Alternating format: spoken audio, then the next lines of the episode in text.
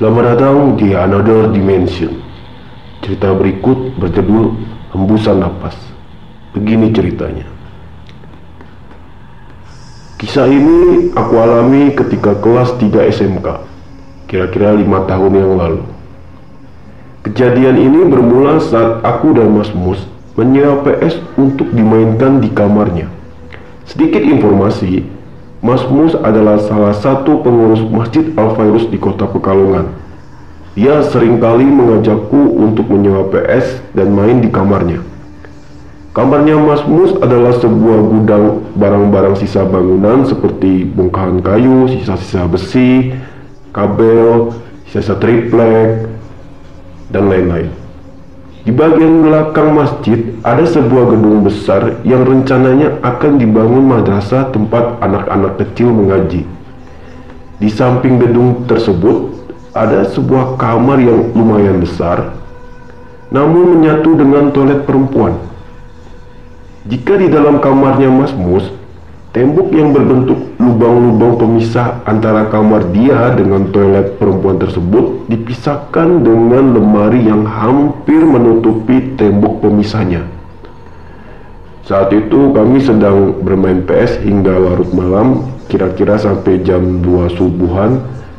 Poin yang harus diingat adalah malam Jumat dan benda pusaka. Ini harus diingat. Setelah lelah bermain, kami memutuskan untuk tidur Mas Mus sibuk mencari kunci kamarnya, namun tidak ketemu. Di dalam kamar, ada pintu yang jika kita buka akan masuk ke gedung yang luas di mana gedung itu rencananya akan dibangun madrasah tadi.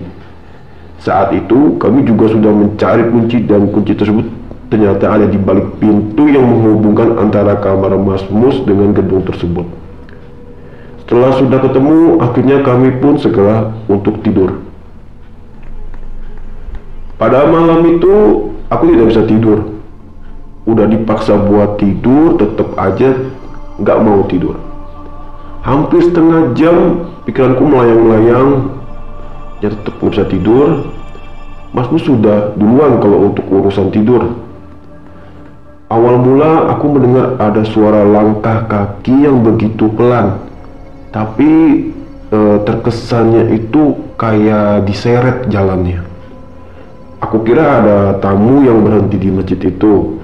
Karena biasanya jika udah lebih dari jam 12 Ada bis pariwisata tuh yang berkunjung ke masjid itu untuk istirahat. Tapi langkah itu hilang dan enggak kedengaran lagi.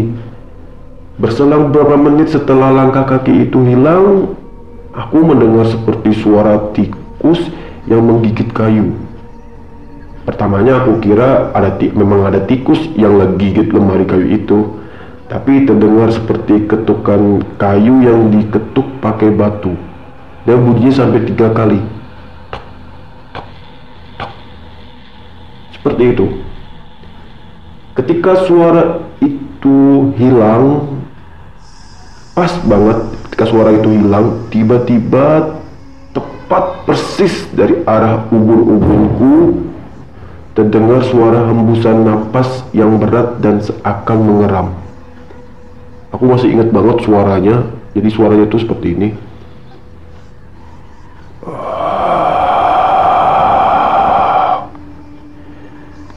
Aku tahu itu bukan suara ngoroknya Mas Mus karena ketika suara itu bernapas, ketika itu rasa merinding yang aku rasakan sama persis ketika aku mengalami kejadian mistis sebelumnya. Pikiranku kacau. Aku hanya bisa mikir gimana caranya bangunin Mas Mus tanpa bangun dan buka mata. Jadi waktu itu aku menggelinding tuh. Sampai aku nabrak badannya Mas Mus, lalu aku colek-colek Mas Mus, abis itu dia bangun, baru aku buka mata. Dan aku saat itu nggak cerita sama dia kenapa aku bangunin dia dan pulang. Aku nggak cerita. Besoknya Mas Mus nanya dan aku jelasin ke dia tentang kenapa aku pulang.